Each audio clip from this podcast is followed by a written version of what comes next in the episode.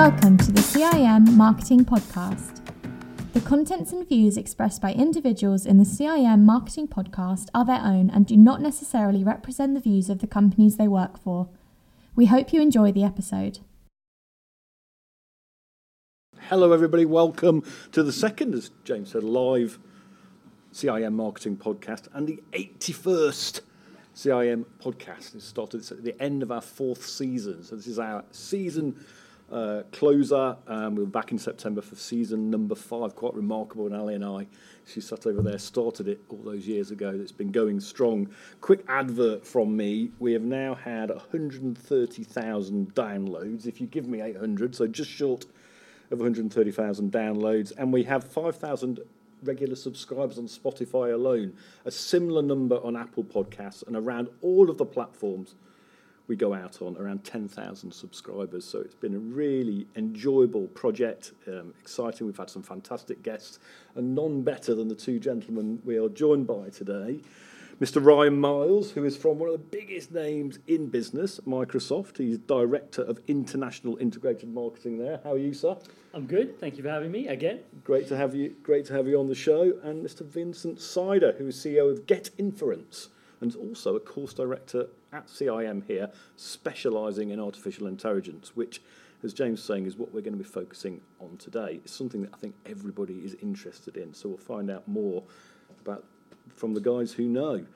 Um, before I started, a lady asked me if I ever get nervous about podcasts. I do them so frequently now. I don't get nervous as such, but I do get a little bit nervous about one thing when we've got a live podcast.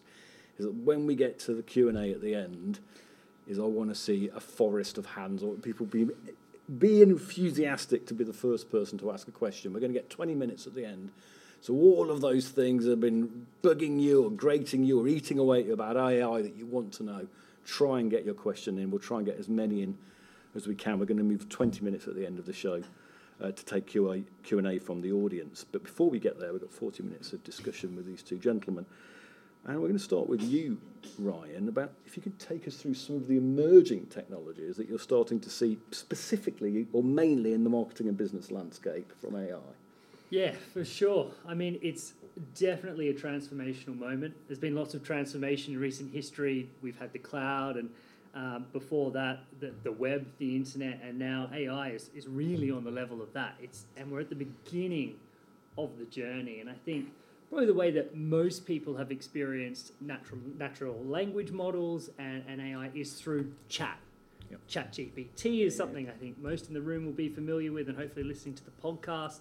Um, at Microsoft, we have a partnership with OpenAI, and we have ChatGPT enabled uh, Bing for search. And I think that's one of the key places we're seeing this really play out is as, as consumers, as marketers, as professionals, uh, as learners, interacting with this new tool. Um, we've seen data that of the 10 billion searches that, that we see uh, every day, up to half of them go un, unanswered. We don't get the actual outcome we're looking for. And that was because search evolved pretty naturally. Google did some really impressive things from the get go, but we've evolved, and Chat and AI is just bringing this new platform that really kind of gets conversational, goes deeper, looks beyond single sources of information. I think that's one area we're really excited about and, and is evolving quickly for how we use it day to day. That's an interesting figure, isn't it? That 50% figure, because you sort of think that sort of search solved everything. You know, it killed the encyclopedia, it killed, it killed sort of asking your uncle or a clever aunt what the answer of something was. But it hasn't killed everything. It, it got us half the way there. Mm. Um, and there's, a, there's a, still a gap of 50%. And that's where the new technologies are coming in, you're saying, to help fill that gap. Absolutely. I think that's the most pervasive. But then it gets much more specific. You know, we're seeing the power of language, uh, text image, text to video. So that idea of, I don't think we necessarily thought of AI as being the place where creativity comes to life, that it augments it. Yeah. Uh, but that's definitely been a hot button area for the fast development ab- above. Uh, we've got DALL-E, for again from the OpenAI team and our own work at Microsoft. But you've got so many different platforms now that you can do just absolutely stunning things. Uh, and there's different comfortability around the world in different countries and different markets with what that kind of synthetic media uh, how, how we feel about that when we're looking at someone that maybe never existed is totally generated looking back at us through the screen. So I think that's another really interesting touch point and so important to marketers because you know the, the core of our job is creativity to build brands and to solve customer problems. So what, what, brought you into it, um, Vincent? Was it the creativity side? Was it the helping people or something else? Oh, it, it, it, came before that. As, as a kid, I got fascinated by how the brain works. Mm. And uh, as an adult, the proxy to understand how the brain works is to understand how we understand AI. So I got into that from a, a neuroscience point of view, but then became hooked with AI because of piece of work I did at the BBC to understand audiences a bit better, and at that point become acquainted with techniques like machine learning and clustering that give you a way to have a data-driven uh, opinion on what your audience looks like. And in the world of Top Gear, this is especially important because you can't have an opinion on Top Gear audiences with the brand. It has to be data-driven. So AI became almost like a lifesaver because I could have a conversation and, and, and prove uh, my point with data. That's how I become I became hooked with AI, and then realized that it, it, it, goes way beyond uh, clustering. It goes into predictive modeling, where you can use AI to predict the behaviors of audiences going forward. Whether it's are they, are they going to click, are they going to watch, are they going to buy, how much are they going to generate. So as a CMO, uh, this uh, insight is, uh, is fantastic. It's like the holy grail of marketing, really. It's, it's almost an entirely positive testimony that you give. You, you, you, you don't see any, you see major opportunities from it, from little threats, as other people see. Absolutely. Uh, threat, threat from it, rightly, rightly or wrongly. But you, you've seen it from a young age as an opportunity, as an exciting technology which augments and actually sustains what you were trying to say exactly. to people. You're able to, you're able to cite the data and get the evolution across. Do you think, at least more for you, Ryan, but for both of you to some degree, will it ever get faster and grow so much that it actually does justify some of the fears around it, that it, it gets out of control? I mean, it is. It's fast moving and it's transformative in so many ways, as I was, I was mentioning before. It's right to approach it with care and mm. think carefully, and I think as much as the technology being a risk, it's, it's how we deploy it as well at Microsoft. We're very conscious of responsible AI, uh, and that's not just how it's built, how it's trained, but how it's deployed and how it's implemented. And you know, we definitely perceive uh, AI as a big opportunity uh, done the right way, really as a co-pilot. This is not a, a, a, a mm. tool that runs away with you, but something that helps you get more efficient and more effective, uh, and spend more time doing those those uh, creative, difficult thinking jobs, um, and and away from some of the mundanity of, of work and life. You're laughing there, Vincent. Is that because you agreed or you disagreed? No, because I'm just preempting the next. Uh, point, which is we do have a product called Copilot. so that no, I, I, I think the branding is spot on. I think the what it conveys as a message of what AI is about is also spot on. So yeah, that's that's why I'm smiling. So a co-pilot that augments and helps us, and certainly evidence from your testimonies earlier is, is that is indeed the case. And a lot of people who have used AI, to, AI tentatively or in a little way so far, marketers and otherwise, are finding that it is helping them and it is saving saving them time. Not all of it has worked, though, has it? There has been some blunders. There's been some missteps. There have been technologies that have been touted as the next best thing and have turned out to be nothing of the sort. Any particular examples you can think of? In 2006, I joined BT, and I learned that BT in 2000 they had a virtual world proposition. Believe it or not, like a virtual world. Virtual world. Yeah, yeah. like Second Life, right? Before Second Life, and then came Second Life, and uh, we spent a year to find out how to invest into virtual world, just to realize a year later that this was just not catching up with the audience, right? And then you had the uh, Google Glasses in 2014 that became a thing for a year until people realized that if you were to wear your Google Glasses in pubs, you would get attacked by people because they wouldn't want you to be recording them, right? Uh, and then you had the Oculus Rift, which uh, became a fantastic tool if you had the right PC, the right cables, and the right uh, applications, uh, but also uh, fell flat and, and, and was revived with the Quest 2. Um, uh, so I, I, think as soon as you touch, you know, this, this concept of virtual reality, virtual worlds, and the headset that uh, combine this this uh, this concept, then you are in dodgy territories. And so far, history hasn't proved that there is a market for this. Hmm. So uh, very very um, interested to see development of Meta in that space and, and how they're going to pivot from from now on. But yeah, I mean, the, some things. Is, is it easy to predict what's going to be a flop and what's going to work in this space? I mean, I, I looked at the Vision Pro from Apple. I've got, got Apple everything, as you can see. Sorry, Ryan. Um, that to me looks like a, an expensive flop in the making, isn't it? It's, yeah, I mean, try and pick this one. How many times have we thought it's the moment of Yeah. of VR and headsets? I, exactly. look, there- definitely as as a marketeer, personally, there's going to be a place for it for sure. The, the power of gaming when these things catch up and the technology's there. Um, it will certainly become a very interesting pom- proposition. I think there's some very interesting discussion as well about virtual reality versus augmented reality versus wearables and what it means to interact with the real world, which is very mainstream. Everyone is comfortable with that. That's how we experience things, versus this other layer and that other layer that potentially blocks it, or a layer that lets you see through it and, Yeah. and builds on it. And we do a lot um, through through Microsoft HoloLens, uh, where we see really fantastic commercial applications. Um, where an ability where if you have something that's incredibly difficult or expensive to train someone on, in the medical industry, Yeah, you, you know, exactly. practicing on bodies on on, a, on an operating table, it's pretty dangerous. But using things like augmented reality can really create opportunities there to do things at scale that otherwise aren't possible. Are the things that have tended to succeed so far the things that have allowed you to see more of the world than as it is, rather than create new worlds? exactly. Yes. That seems to me that you know if we're creating the software, uh, uh, as you say, an alternative world. You mentioned the BT alternative word on the Second Life versus things that have able you to dive deeper in the world as it is around us, for practical and for leisure reasons. You mentioned the medical medical industry, and I think that that sort of takes us on to what marketers can use it for, isn't it? We're not as marketers wanting to create new worlds and fictions for our audience. We are trying to create for our audience um, a better, clearer understanding of the world again, the world we're in, and the products we're trying to sell or, or promote.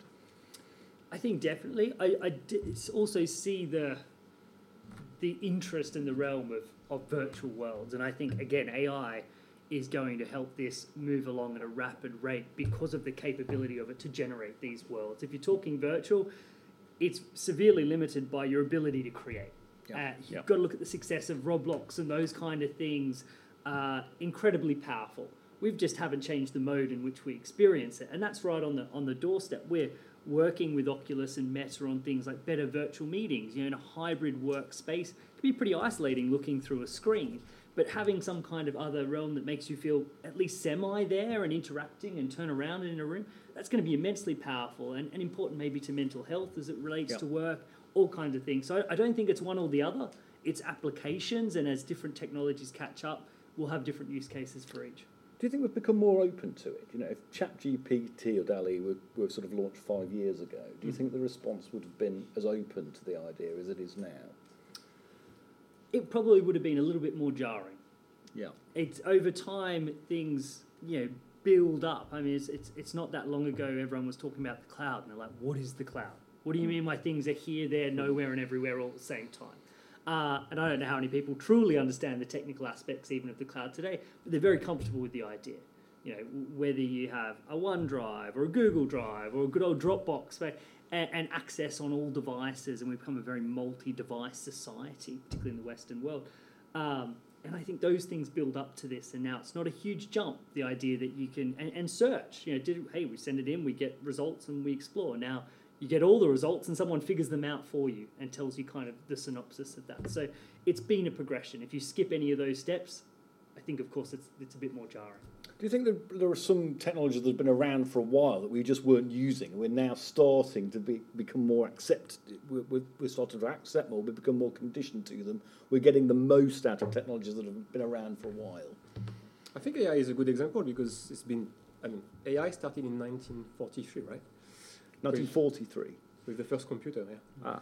Uh, neural networks were defined in 1944, 1945. In fact, they were used. In fact, that technology, the, the machine learning technology, was used to spot enemy ships in the channels. Clustering, right?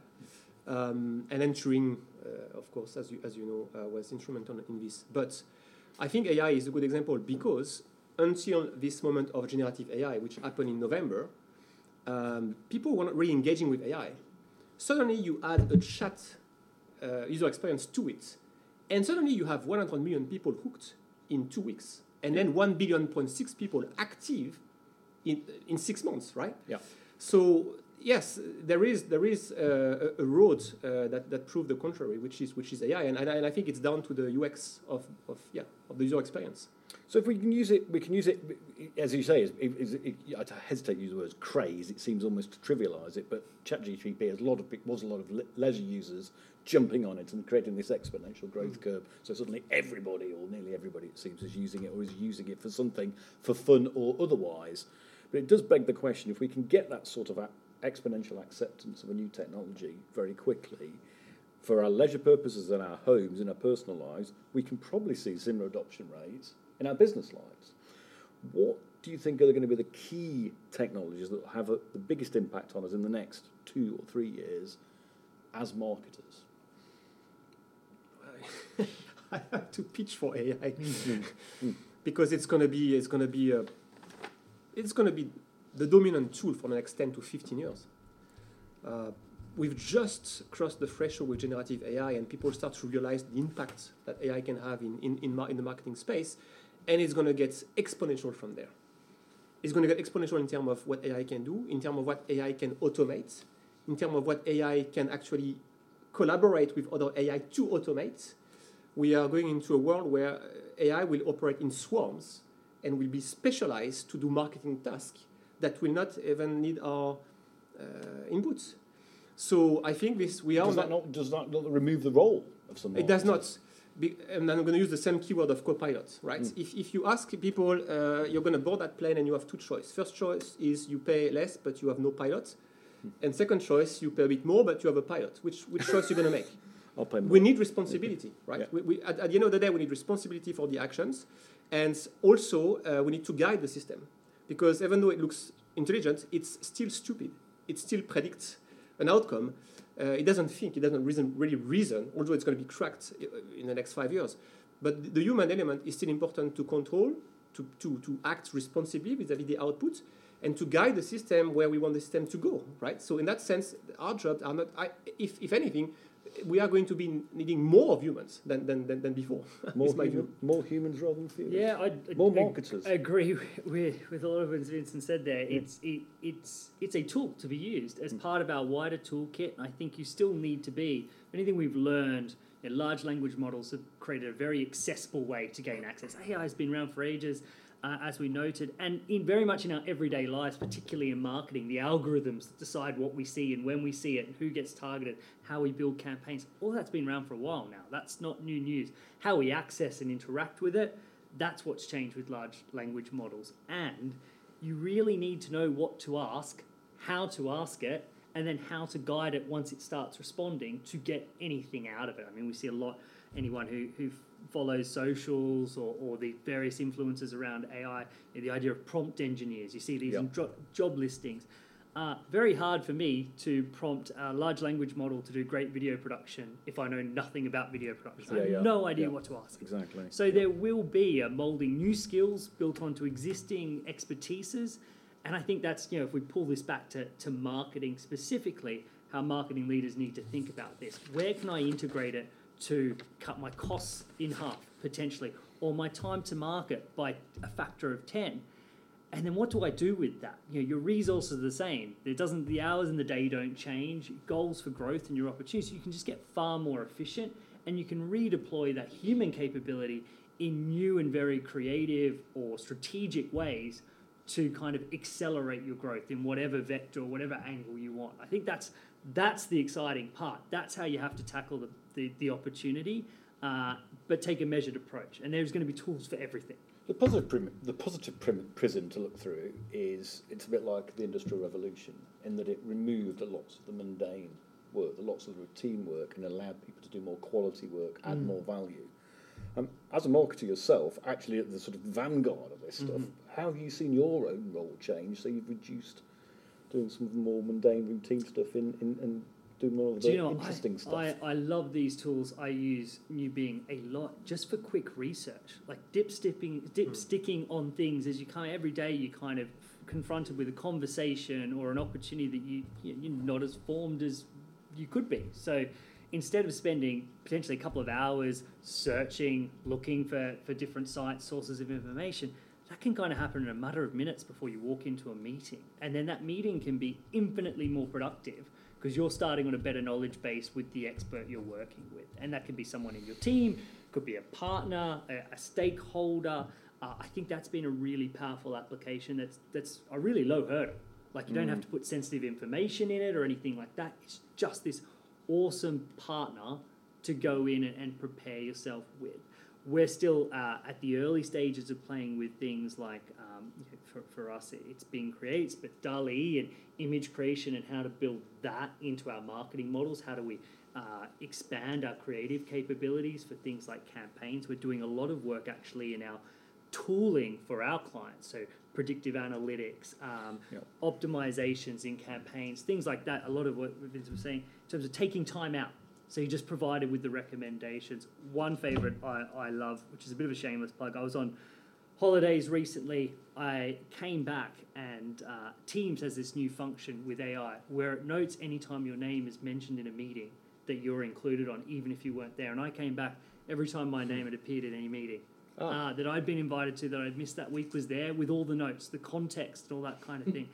Infinitely sped up my ramp up back into work because I didn't have to go chase that stuff down, and Yeah. I kind of had it. I knew, oh, I need to go talk to so about about it because I'm absolutely not touching that. or you know, hey, I, I need to get onto that. I didn't know that was such a big issue. So cool little things like that. I didn't even know it was there. I came back to the office and I was like, wow. This, we were talking pre-pod. there- There was a, there's a lot of time wasted in business, necessarily wasted, you could say, if there is such a thing as necessary waste, in transition. Those sorts of things. When Mhm. someone's transiting from one place to another, they're coming back from holiday, they're catching up, they attend, they're trying to get notes from a meeting which, to which they were a- unable to attend, etc., etc., etc. Which is which is glorified admin. And what you're saying is this is going to take a lot of that out of our lives. Absolutely. Uh, And so it's a very positive message. And yet, and yet, I still hear a lot of fear and worry from marketers, particularly at the junior level, that it will take out some of the jobs in the creative industries. It will start to dismantle some opportunities, particularly at the lower levels of the industry. It is going very, moving very quickly, so can, to some degree I can understand those fears. Is there any truth in it? Is there anything to be worried about? Part is true, part is part is uh, just fear. Um, so, what fear is, and, and this is common to all these big major technical shifts, right? From uh, let's say uh, the moment we had the internet to uh, the moment that we are now witnessing AI in, in reality in our lives. Um, there is actually a group in the US called the Pessimist Archive Group that lists all of these moments in time and, and The And pessimist the archive pessimist archive groups, and they, they show the, the paranoia uh, of the time because of the introduction of this technology, and, and, and they document this, and, and, and they, show, they show the impact on, on behaviors and so on. But long story short, um, if anything, I think it's going to be a golden age for creative because AI will help you know, writers, filmmakers, video game designers, and so on to accelerate their job and to go far beyond what they had in mind originally. Uh, for people, for, for the one, one band marketer, he's going to become a super uh, jack of all trades, you know, with the Mm. ability to create uh, image and videos with little resources at the level of professional, you know, um, companies. So this part is, I think, is, is uh, I think now is, is acknowledged. So what, what is not true? Are we going to lose jobs? Maybe in the short term, not in the long term, right? And I have to discuss about this from a macro level point of view. I can't discuss this from an opinion point of view. At a macro level point of view, you're more productive. Therefore, your cost of goods uh, or services goes down. Yeah. Therefore, you can uh, innovate uh, with new products and new services, which requires a new task force. So the, the, the job you lose on legacy, you create with new product and experiences. Yeah. So from a job creation point of view, at macro level, this is not going to happen, right? But it's about being agile and, and adapt, adapt, adaptable.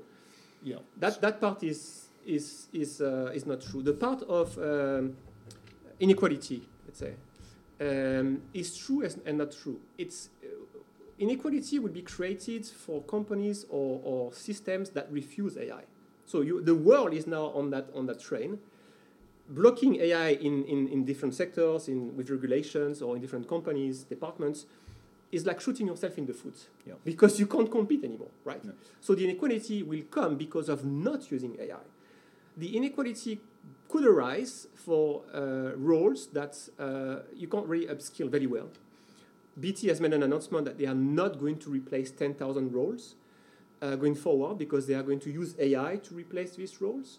So if I was in these people's shoes, I would think of a way to upskill myself and look in different areas than these roles because I know they are doomed. Um, the part which is true is the part about how AI uh, could harm society. Yes, it could harm society, uh, but uh, just like uh, using Photoshop to create fake pictures of people, harm society, right? Just it's easier to do it. But AI is also the solution because if you can use AI to fake people and voices and pictures and so on, you can also use AI to to find out what's been faked For the forensics. Yeah. for the forensics, for instance. So I think there is a lot of paranoia. I think I think the, the, the real issue is about how bad actors will use this, but AI is the solution for that.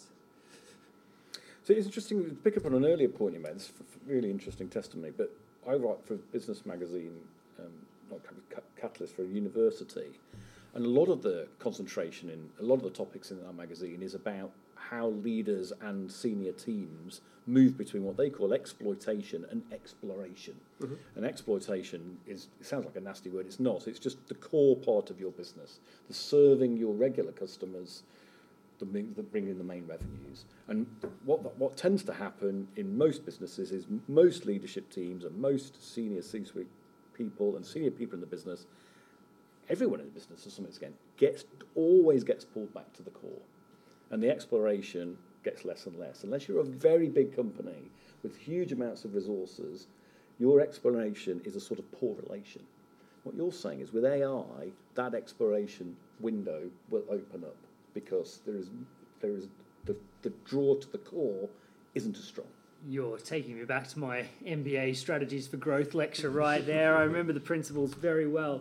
Um, look, businesses oscillate between those. Good ones will recognize when they have a proposition to exploit and when that competitive advantage is diminishing and they need to go back to exploration. That is what great leadership teams do and, and see before everyone else does. That, that requires incredible vision as a leadership group.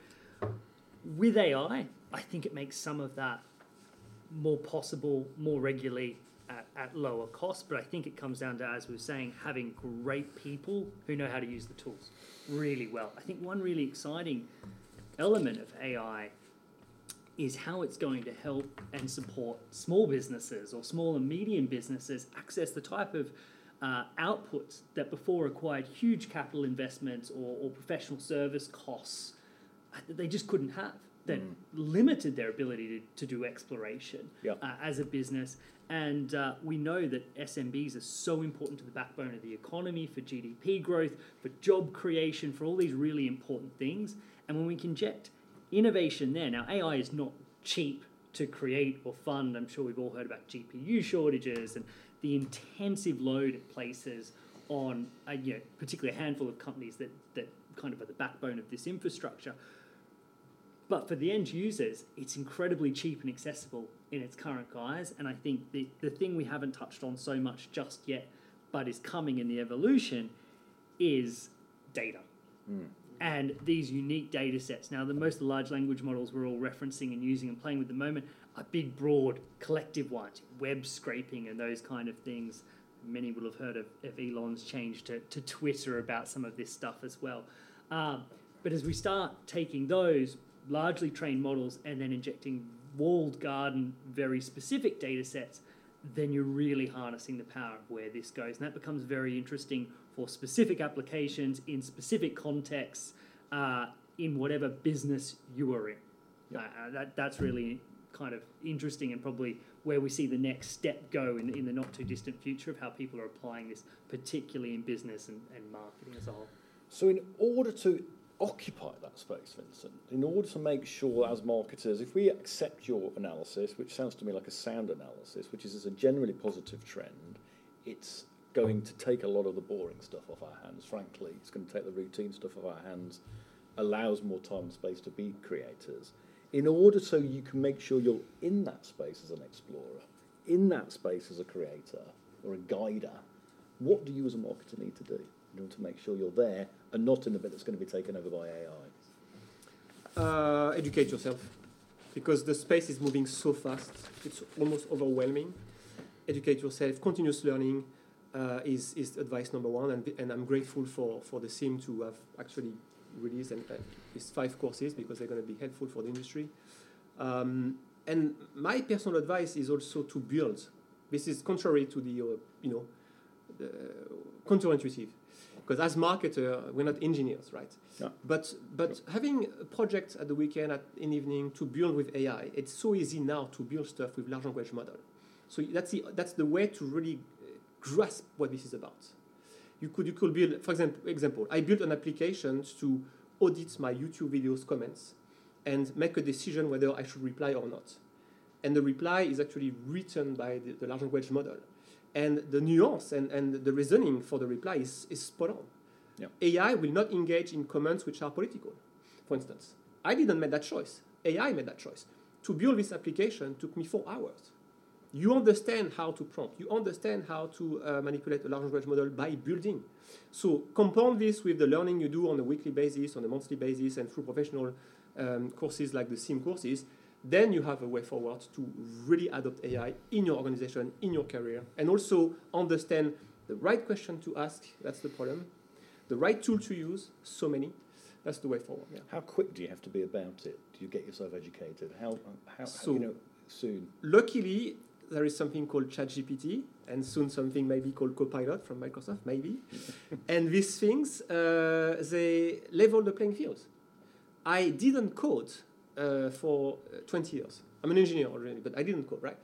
It took me uh, a day to get back uh, up to speed just by asking ChatGPT to help me code.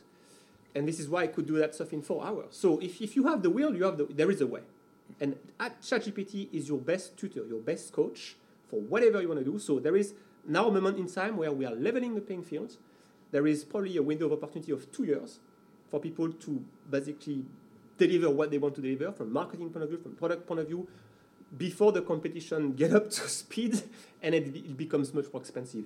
So yeah, Two, two, two years, Ryan. You, you of course, have to be at the cutting edge because you work for you work for Microsoft. How have you made sure that your team are ahead of even that two-year curve? I think we're in the I don't know if it's the fortunate or unfortunate position sometimes, but yeah, part of this are our products. So as Yeah. we come to terms with what is in our organization and try and keep pace with our own engineering org who are developing these things, we're, we're kind of our hand is forced. Uh, and it can it's not always easy, but it's certainly a long term benefit of, of being in that position. But yeah, very much agree with Vince playing with this stuff. And it can do so much more than kind of you're thinking your day to day. And so your imagination is the opportunity there. Build, build a website just through natural language. Like, pretty cool thing to do but to start with, but then you have something for it. Like it can just be uh, a hobby project, but that's going to be really useful as you go back into the workplace and then try and do something. And I think per, particularly for for those early in career, I had a really interesting conversation um, with a founder at, at, at the uh, Festival of Creativity in Cannes a couple of weeks ago, and he was talking to me what he's doing with his business with thousands of employees. Totally reorganized it, and every pod that he's organized now has an AI ambassador. That role didn't uh, exist what, weeks, months ago. Yeah, six months And, ago. and yeah. now they're they're operating in these pods of, of various types of experts in their field, videographers, creative designers, illustrators, and helping them use the tools as the conduit, the bridge between the tools and their expertise, and, and kind of upskilling them and, and, and getting the potential uh, out of this tool. So I think we keep coming back to this theme that it is a tool. And in the hands of the right person with the right skill set is incredibly powerful, Yeah. but you need to merge the new skills of how to use it with the actual expertise of what you're trying to achieve. And I think as we, we talk about what opportunities come up, that's that's where to position yourself. Someone with an expertise and the ability to use, you're going to be in a really solid place. And I think you'll really quickly build new expertise in new areas because you can teach yourself how to build stuff that you otherwise couldn't without these. That that is the exciting part of it. I mean, will it transform education itself? There'll be more self-learning, more self-teaching. Will there be roles for course creators, course directors? Well, there will be uh, AI tutor for sure. Right. They are going to be kinder. They are going to have more patience. they are going to be personalized, right? Yeah. They're going to address Vincent, Ben, Yeah. um, not uh, a class. Yeah. Um, personalization, I think, is the key word here, right? It's going to be uh, my own custom uh, journey to learn this, uh, this what I want to learn, uh, and and vice versa. It's going to help the teachers do better. There is a research from the Brigham Young University, which I love to um, to talk about, which demonstrate that um, using AI as a panel for surveys is the same thing as using humans. AI respond the same way. This was just uh, validated by a research from uh, Anthropic Claude, another uh, large language model, last week, that shows that when you ask um, at, at global level very important social que- questions to AI, AI pretending to be you know citizen of the UK or France or, or the US, the reply would be the same as the population in aggregate. Right. So you can use AI to simulate your students. Just like back to marketing, because we haven't really touched about marketing yet. Just like you can use AI to simulate your audience. So you can use AI to Yeah. test your creative, to, to predict your click-through rates, to uh, behave just like uh, your consumer, your, your customers. This is proven research, right? So yes, it's going to transform education, both sides. Uh, maybe for us as trainers, it's gonna we, we will become facilitator instead of the provider of content because the content you will get from ChatGPT, but the facilitator in terms of where to look, what tool to use, how to use it. Um, there is something though that AI won't teach, which is how to trust AI, uh, and that's the most important uh, topic. Uh, We'll probably get some my point of view. questions on that in a minute. Okay, so I'm going to stop there then. But for me, this is the key subject. Yeah. Is the trust. Yeah, Uh, yeah. What about when you're recruiting? I mean, trying to hiring people is the job of anyone who's above the sort of low, the lowest level in an organisation. Hiring people is probably the diff- most difficult job, the most time-consuming job for most people. Quite, can be quite a painful job. Are we going to get AIs who can find us the best candidate? do And that's think? the lowest hanging fruit for AI. That's that's Really? where AI will shine, right?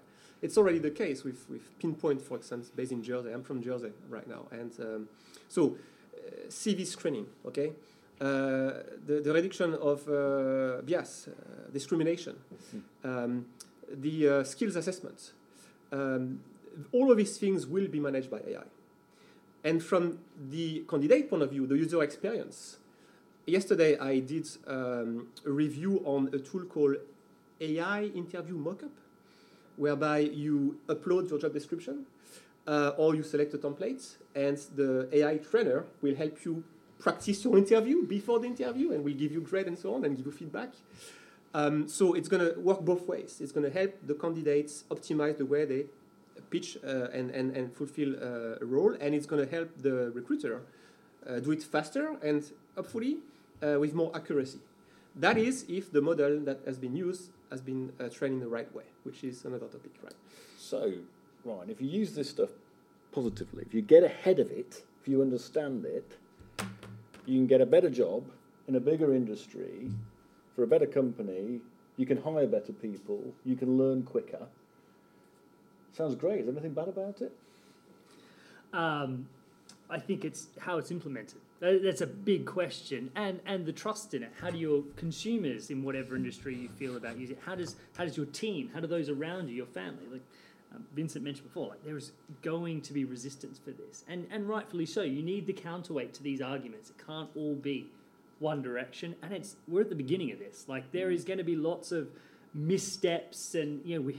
Chatbots have been around for a while, and yet most of them have not done particularly well No, when, when true. put up to a test. And there's been learnings in that. How many times you let you know, we can goad AI into doing certain things if you don't kind of put stops in there. And people are clever. You put one stop in, they find another way, and there's people that want to see it fail. So Mm. I, I think it'd be remiss of us to think that that counter arguments are not a a good thing and, and b absolutely fundamental to the overall improvement and benefit of it. And it, just keeps coming back to you know, how we build, how we implement, how we use, Use. and that whole idea of responsible AI being really important. But definitely, those who take a, a, a positive mindset towards it and good intent, I think all of those things you listed.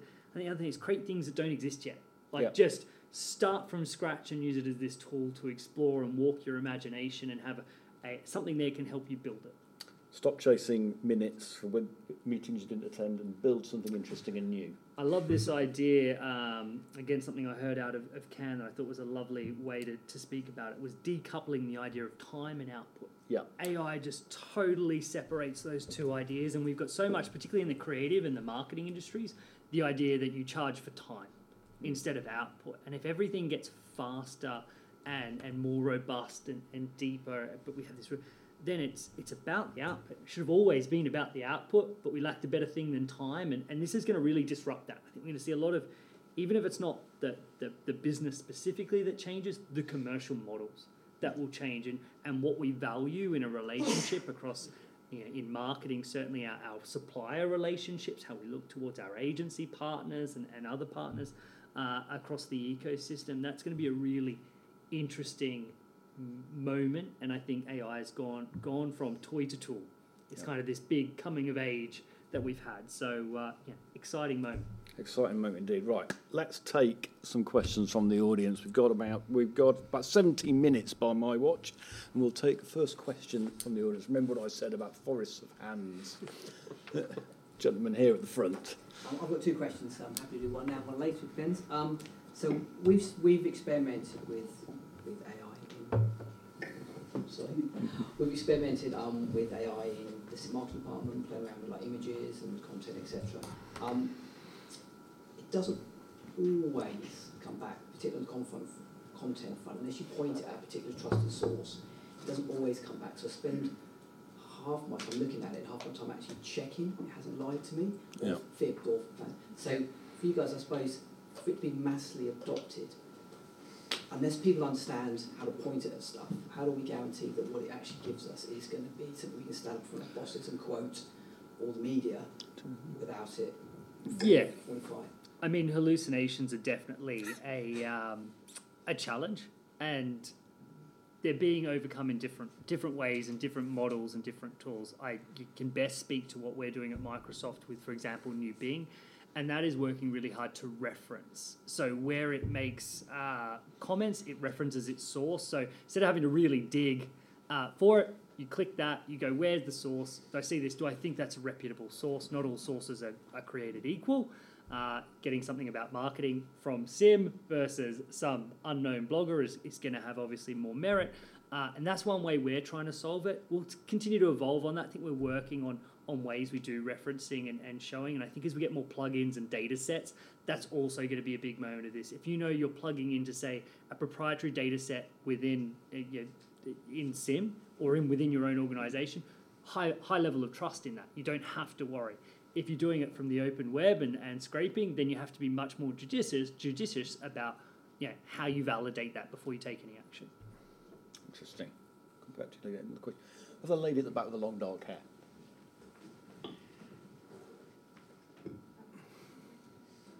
Oh, you've both got long dark hair. you, you first, and we'll go for you, you, you after, madam. Yeah. Hi there, um, I'm Cherise. Um, I'm currently using ChatGPT, uh, Bing Chat, and Google Bard mostly to help me with copywriting. Um, usually just put, inputting some information there and then massaging it afterwards so that it is still my own work. Um, what are the other top tools? Sorry, I also use um, generative fill in Photoshop, um, which I'm loving. Uh, what are the other hottest marketing tools that you guys are aware of that uh, are not yet on my radar? I'll come to you first, Vincent. Then you. Yeah. So, um, first the cold shower. There are about ten thousand tools, and about one hundred every day because it's so easy to create them. Mm. But they are dominant tools, right? So you're right. ChatGPT, you can't get wrong with that. Um, Bard also. I, I use, in fact, I use them to cross-check back to the issue of hallucination uh, the output. Like what, what, does it, what does this one say when this one say that, right? So I use them to.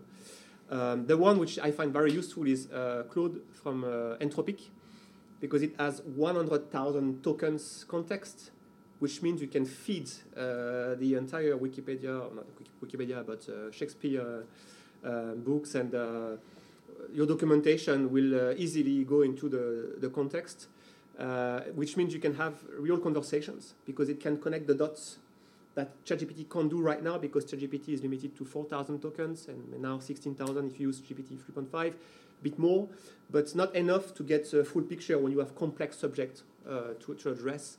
So that will be an, another tool to look at. In the world of images, of course, you've heard about Midjourney. Uh, the equivalent, which is safe, is Adobe Firefly. Uh, Adobe Firefly guarantee protection against uh, any um, IP issues because they've used their own training data. So in the world of creation, I would look at uh, Adobe Firefly. In the world of video, if you're into that space, you, you, I would start with animation type video and Kaiber, K-I-K-A-I-B-E-R is, is, a good, is a good tool to create animation on the fly. You take a, a source picture, you describe where you want your picture to go, and, and you will get the full animation from that starting point to the end points. Um, in the world of text to video, you have Runway ML, which can take a text uh, as an input and convert this into a video of like 12 seconds. Not yet ready for prime time. Um, and this is generative AI. So already you have text, you have image, you have pictures. Okay. Within ChatGPT, you have plugins. If you don't know data science, but you want to uh, interrogate your data, you can use the code interpreter plugin, which means you can talk uh, with ChatGPT in natural language explain to me my GA4 uh, analytics. Give me the insight. Give me uh, this, the most important information from, from my traffic. So plugins within ChatGPT, and this one in particular will be super useful. Um, and this is the world of generative AI. Then you have the world of discriminative AI, which is how to use your data to predict behaviors, to cluster audiences. In that space, uh, I believe that Microsoft is doing interesting thing with Azure. I use a tool called Dataiku, which is a visual, no code, and uh, I can build prediction model in five minutes with that tool. Um, so when you combine this uh, discriminative AI and generative AI dominant tools, you have the perfect uh, arsenal here to uh, do whatever you want. Right. I mean, what, what do I add door. to that? I think that was a, a pretty comprehensive uh, encyclopedia uh, of the tools. Just ask ChatGPT. No, you yeah. can't because it's going to hallucinate. Yeah. ask Bing. As Bing. Lady in the black dress. You, you madam. Yeah.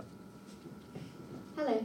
Um, it sounds like from the conversation today that one of the kind of key facts in the success of AI is its application and, more importantly, its responsible application. Do you think, as marketers, we have a responsibility to educate our businesses as well as individually upskilling about how to responsibly use AI? Mm, good question. Is it our responsibility to educate above us? Do you know, I, I, my personal view is it's everyone who sees the value in these tools to a use them responsibly and then b advocate for that and, and demonstrate that responsibility and educate those that are that are earlier on in that that journey and I yeah, I think for the most part, you, you see that happening, and, and there's going to be early adopters and there's going to be laggards, and yeah, that, that, that adoption curve has been there and it's pretty pervasive for a long time. That will continue to persist. So I think by demonstrating how it can be responsibly used is also going to accelerate adoption of those that are maybe a little bit more reluctant to take take it on. I think there's obviously a big concern in business around data uh, privacy should be a huge concern there, and that's yeah, how is the model that you're using being built, what data, you know, so knowing your source, I don't think it's going to be good enough uh, as as legislation and regulation picks up to say, oh, I didn't know that's how it's done. You have to interrogate what tool you're going to use and, and why it is the right one or the safe one. Uh, that's where you know if you're talking about um, some of the tools that we provide, obviously you know, we're doing some of that work. Adobe's doing great things with Firefly there as well, and kind of, I guess, to an extent, indemnifying. Um, but yeah, going off and using some of these startup ones, you've got to be careful. And so that start there, and then just educating, again, practicing all those kind of things, and sharing what doesn't work, so you know the the, the right path to go. uh, this is a controversial subject. This one. because I, I believe that uh, the C-suite the, the, will have the responsibility to choose the right model and therefore to understand what is a model and understand the constitutional principle behind the models. And some companies do reveal their constitutional principles, i.e., how they want the machine to, how do they want the AI to uh, behave. And some other companies don't. Mm. And some companies lie about this, and some companies don't. So you will have to be educated to make the right large language model choice if you want to act responsibly. which means you need to uh, yeah, learn. That, that's that sounds quite a lot to ask of marketers that they, they understand they understand how the algorithms work. no, no, no. The decision to use a model should be made by the IT department or whatever. Right. In, in the, with the insight of how that model has been built and which data has been used for training, right? And then the application, then you can close your eyes and, and, and rely on your, on your partner, on your colleagues for, for making the right choices, right? But the organization, when, I- when I- the organization needs to be aware of that, right? So that it cascade responsibly down to the marketers, is my point. Do you think IT procurement teams generally are aware of how these things are built? Some of them are, some of them aren't. BT is very well aware, but I will not comment for uh, everyone. Um, just reading the news, you know, is a good uh, signal to see uh, where this is going and what you can trust and what you can't. Um, yeah. Interesting. Another question. This lady here, the blonde lady at the front. Can I ask then, just building on that question, most of what people are seeing about AI at the moment is that in two years' time, which seems to be this, this timeline, AI is going to kill off the human race, basically. and that's what most people, unfortunately, are seeing at the moment. How, as sort of professionals, can we navigate through that and have a sensible conversation about some of the things that you've talked about it bringing to us that as add positivity to things rather than this constant fear that we're going to turn into sort of a Terminator type scenario. I think it's a great question, just- just briefly, because I think, although I mentioned fear amongst marketers, I think fear amongst marketers is much lower as a, as a proportion of the marketing profession, or, uh, of that profession, as it is of the society at large. You know, I think, mo- I think many marketers actually a lot of positives in it. There is some fear, but it's generally seen as positive. But there's possibly true what this lady says, that as society at large, it is seen as a bit Terminator too. It is seen as a bit of a, a, a- threat that is going to cause us major problems. How can we, as marketers, maybe show the positive sides? Ryan, we'll start with you.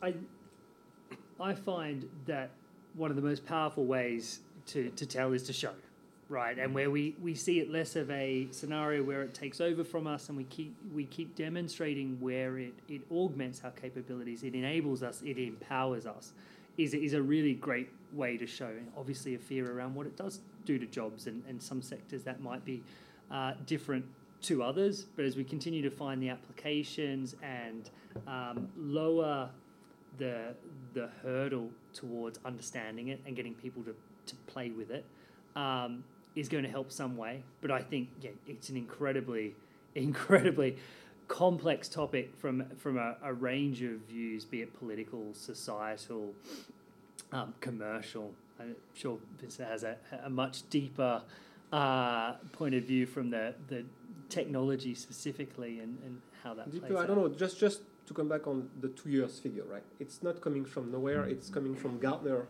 magic um, Gartner the um, inflation curve. You know where it's so on that curve you can see that machine learning, which has been around for years, is almost at the plateau, and generative AI is at the peak of inflation, and it takes about a couple of years to go to a plateau. So it's a question of time. Within two years, we will forget about this uh, fear because it's going to be so embedded in whatever we do and whatever we use. It's going to be in the car, it's going to be in the fridge, it's going to be uh, in your TV, it's going to be everywhere, and it's going to it's going to act kindly. That's that's what people kind of uh, witness after using this generative AI a lot, the kindness of it. Um, that's it's going to become normal, and so we will forget this moment of fear um, that we should not incentivize uh, by also not looking at the wrong people, right? So, of course, if we follow uh, that YouTube influencer and that Twitter account and so on that keep repeating these messages, we just encourage these, these people uh, to communicate this, and most of the time with an agenda. The agenda being uh, to accelerate regulation of the industry and to uh, build watered garden so that some companies emerge winners from this and some others lose. So there is an agenda that uh, is manipulative, and by not focusing on uh, the people that convey this agenda, we also solve the problem. The third one is education, really. And again, thanks for the CIM to, for, the, for, CIM to, um, to start this, this journey. Uh, because if people don't understand how AI works and the fact that AI is not intelligence, AI is just patterns and connections, um, then, then, then they will at this point, when they understand that, then they understand there is no risk for humanity. Do you think there's a problem with the naming? It, do you think it got named badly because you've said that artificial intelligence is not intelligent? I think you're right. Yeah. I think it should not be called uh, intelligence. Should should be called something else. You might want to blame Hollywood for a lot of that as well. I mean, there's Terminator. I turned on I, iRobot earlier in the week, and that was bad move, wasn't it? Like when you talk about all this, maybe don't put it into robotics. Seems to be what the directors are telling us. So, and in fact, just to finish on that, think about one movie in science fiction that was positive about AI. I see none, zero, No. nada. They are all negative. It's all about uh, how the humanity is going to disappear and uh, the, whether the Matrix, Terminator, whatever. None of these uh, filmmakers had a positive light. When you look at the reality, every time I talk about AI or use or look at people using AI, I see positivity. I see happiness. I see liberation. You know. So where where is this in the media? Nowhere. It's our job as marketer to show the, the, the, the nice picture, but also the, the reality of, of AI, which is, is not completely. Uh, maybe we need to let it write a, a movie about itself, do its own script writing, That's- see what it comes that's out. A bit of personal PR. That's gonna That's why they strike. Absolutely. We've got uh, amazingly, we're almost at the end of our hour. I've got time for one, possibly two questions if they're quick. I'll take one more from the audience. Lady here with Pat.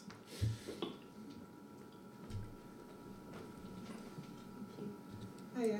Um, so I specialise in SEO for the equine sector, which is very traditional, um, and even getting them to understand why they need SEO in the first place could be like pulling teeth. Um, and when I've tried to use AI, for example, for copywriting, uh, there just isn't. I know it uses data that's already available on the internet, and there just isn't enough accurate specialist information available for it to do a good job of it. Um, but at the same time, I'm worried that search engines and, and the internet in general are kind of going in a direction where actually these businesses are going to need AI and then they're going to need to be able to use it in order to be able to still use search engine optimization. So, at what point are these niche sectors going to be able to actually utilize the AI technology? Because at the moment, I feel like they're going to need it, but the tools that I've used are just not. They they then they're just not accurate enough. Mm. And equine sector is one example of many. One was seen Yeah. as a quite a niche sector where there just isn't the wealth of information or data for it to work for. Yeah, it, it, it's definitely a challenge. I, I think, as, as Vincent's made the point of saying, you know, it, not actually intelligent, it, it's got to build from something. And if it's not there to build from, then it can't draw on it to give you a, a, a response in kind. Look, search is changing, I think, in amazing ways, but very, very rapidly. Um, and that experience now with chat, what it means for publishers of content, how they will monetize from that, or how they will, uh, what the audience experience will be like. We know it's going in the right direction. That the audience is getting a richer experience for sure. And you know, I come back to that stat about 10 billion queries and about 50% of them not getting the answer people are looking for. So I think that's amazing. And then as marketers, yeah, SEO has been foundational to search for, for a long, long time now. I'm sure you have a huge amount of expertise in your, your niche. I think this is where data sets become really, really important. And again, where the opportunity comes, if it's not there, maybe it's an opportunity to create something. You know, how could you use the tool to impart your wisdom and knowledge into the other SEO kind of tools? It- It obviously understands the principles, but lacks the specific data set to build on it. You know, someone is going to grab that niche and develop for it. And that's the kind of opportunities I think you get excited about. That's the power of this. Maybe that would be hard to do before. Now you could scale your knowledge and expertise very, very quickly to many kind of businesses in that sector, and maybe others as well. Which is what you were saying earlier about make sure you occupy the space. Final word to you, Vincent. One tip and one idea. Tip one the large language model, how they find out about your website easily or in an easier way is if your website uh, also show the content in a format called JSON LD. So you can ask ChatGPT, how can I create JSON LD data islands on my website so that I'm discovered by the large language model, and you will be able to implement this on your website. Only 40% of websites in the world do that, right? Um, second, the idea is, is it about SEO?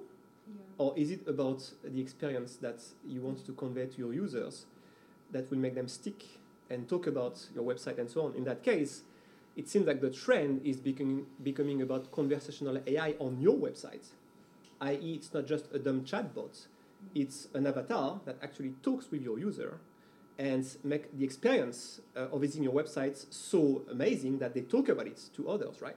So that's the new SEO, in fact. And so if you struggle with SEO right now, tip one, look at this JSON LD format so you are being discovered by the, the model. So when people ask questions about your domain, your name comes first. Second, think about the experience and think about looking at how you could adapt your own ChatGPT on your own website with your own data and so on. Thank you very much. I mean, this has been absolutely enlightening and fantastic. I've enjoyed it very much. I hope you all have all enjoyed it very much indeed. And I hope we'll get you together again on the podcast, both of you, because it's fantastic. And actually, being able to ask some questions. You're going to go for a drink now and maybe get some more questions to these gentlemen if you can before they go. I'm afraid the time's up. I promised the events team I wouldn't overrun, and I've overrun by three minutes, which is, I don't know what's going to happen to me. so, um, before we go, though, just want to say a big thank you to Mr. Vincent Sider and you. Mr. Ryan Miles for what has been a fantastic, fantastic discussion today. Thank you. Thank you, very- Thank you very much, gentlemen, for being on the show and rounding off this season of the podcast in a brilliant manner um, with a feature-length episode. Um, I should say we'll be back in September for those people listening at home for the fifth season of the CIM Marketing Podcast. We may, of course, have the gentleman on like, next season or in or even or later, but we'll definitely have you on again. Thank you very much indeed. Thank you. Thank you.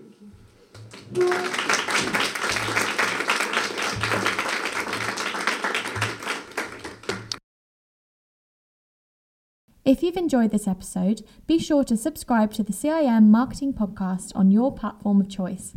If you're listening on Apple Podcasts, please leave us a rating and review. We'd love to hear your feedback. CIM Marketing Podcast.